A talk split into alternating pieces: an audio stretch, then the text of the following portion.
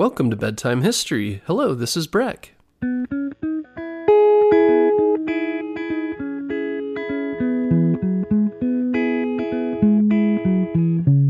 Guess what, parents? Bedtime History is now available on Story Button. Story Button is the easiest way to listen to our show without using screen devices like your phone or a tablet.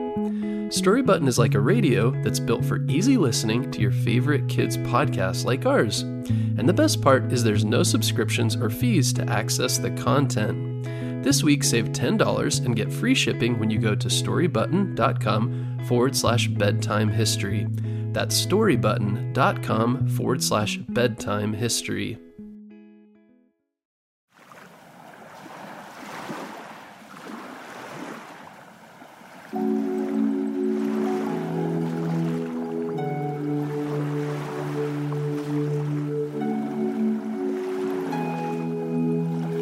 Close your eyes and imagine you are swimming deep in the ocean. You look up and see the sunlight shimmering through the surface far above you. The water is dark and blue, and schools of silvery fish are swimming all around you. You turn and see a large manta ray glide gracefully by. Below you is the glittering sand and red and blue coral, and a family of sea turtles swimming by on their way toward the beach. You take a deep breath from your regulator the device used to breathe underwater.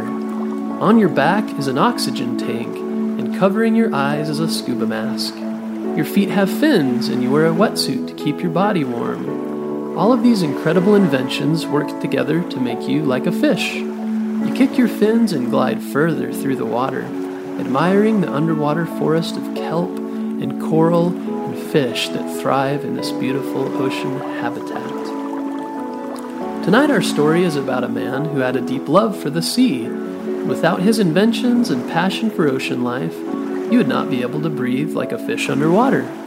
This is the story of Jacques Cousteau.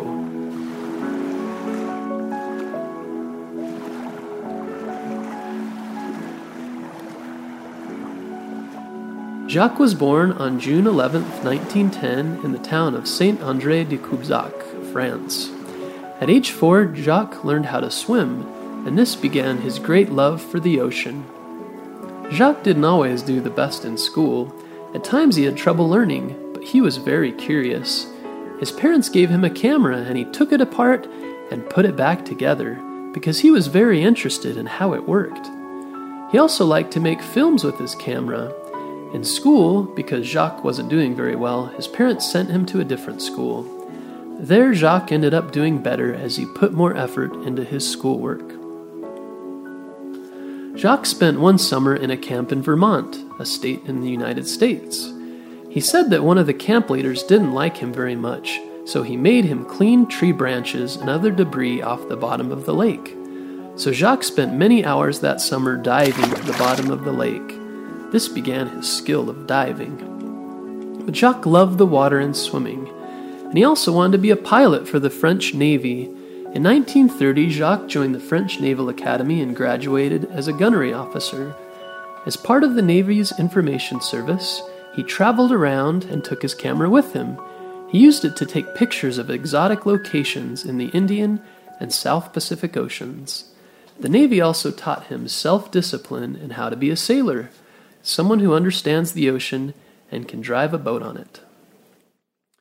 While in the Navy one night in 1933, Jacques borrowed his father's sports car to drive to a wedding. Along the way, his headlights went out and he crashed into another car, resulting in a very dangerous accident. Jacques survived, but both of his arms were broken, ending his chances of becoming a pilot. In order to get his arm strength back, Jacques began swimming again in the Mediterranean Sea. Once, when he was swimming in the ocean, a friend gave him a pair of goggles to try out. He used the goggles and looked under the water. He was amazed at what he saw and wanted to be able to dive deeper and explore more of what the ocean had to offer. Even though he wouldn't be able to become a pilot, he found a new passion exploring the ocean. Sometimes life doesn't always turn out how we plan, so we need to be resilient, which means bouncing back and finding new goals as our circumstances change. In 1937, Jacques met his first wife, Simone Melchior, and later had two sons, Jean Michel and Philippe. Not long after this, Germany went to war with other countries in Europe, leading to World War II. Soon the city of Paris, France fell to the German army, and Jacques and his family fled to the small town of Megève. During this time, Jacques wanted to find a way to be able to dive deeper in the ocean and breathe underwater. In 1943, he met an inventor named Emile Gagnan, a French engineer, and together they experimented with ways to breathe underwater. At this time, Gagnan and Jacques invented better snorkel hoses, bodysuits, and breathing devices. They called their first breathing device an aqualung.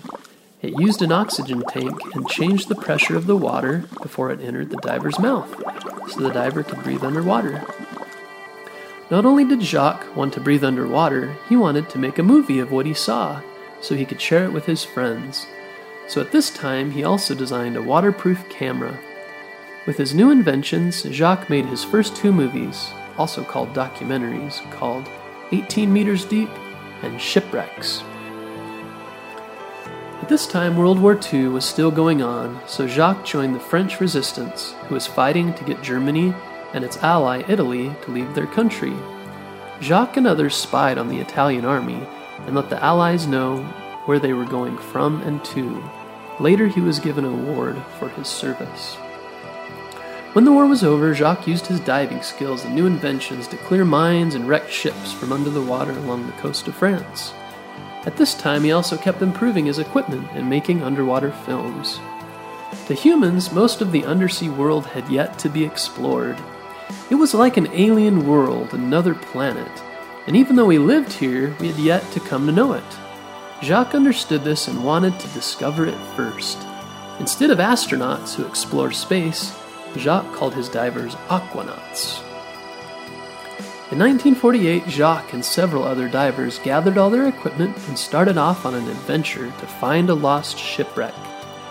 The ancient Roman ship was called the Mahdia. The ship had been carrying many works of Greek art when it ran into a storm and sunk off the coast of Tunisia in 80 BC. Together with his team, Jacques made many dives down to the shipwreck, gathered works of art, and made a movie of their adventures. This was the start of what became known as underwater archaeology. In 1950, an Irish millionaire named Thomas Loel Guinness was interested in Jacques' adventures. He bought a ship and let Jacques rent it for one French dollar a year. Jacques and his team turned the ship into a research and diving boat and named it Calypso. They had a ship, but very little money for fuel or other costs for their adventures. But Jacques' wife, Simone, believed in what he was doing, so she offered to sell all of her expensive jewelry to fund their mission. Besides his wife's jewelry, Jacques knew in order to pay for his adventures, he would have to make more money. He knew getting the world interested in what he was doing would be key to doing it. He published a book called The Silent World.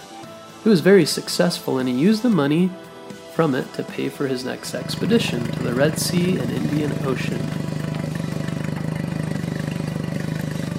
In 1954, Jacques and his crew explored the waters off the coast of Abu Dhabi for a British oil company. They used the film from this trip to make a movie called The Silent World, which went on to win the Best Movie Award at the Cannes Film Festival and made Jacques even more famous. It was also around this time that he and his crew invented what they called the diving saucer, which was a small submarine they could use to go even deeper into the ocean. In 1966, Jacques saw that TV was becoming very popular, so he went to the American TV companies and convinced them to pay for a TV show about his adventures called The World of Jacques Cousteau. Later, he created another show called The Undersea World of Jacques Cousteau. Millions of people all over the world watched Jacques explain the ocean from his famous ship, the Calypso. He was recognized for his French accent and red cap. During his early explorations, Jacques' adventures had been paid for by oil companies drilling offshore. Over time, and with the help of his son Philippe, Jacques began to recognize that human activity such as offshore drilling was hurting many parts of the ocean and ocean life. In 1973, he founded the Cousteau Society and refocused his movies and books on what could be done to stop the damage to the ocean. Before long, the society had 300,000 members worldwide. His society's efforts did much to inform others what could be done to take better care of the planet and its oceans.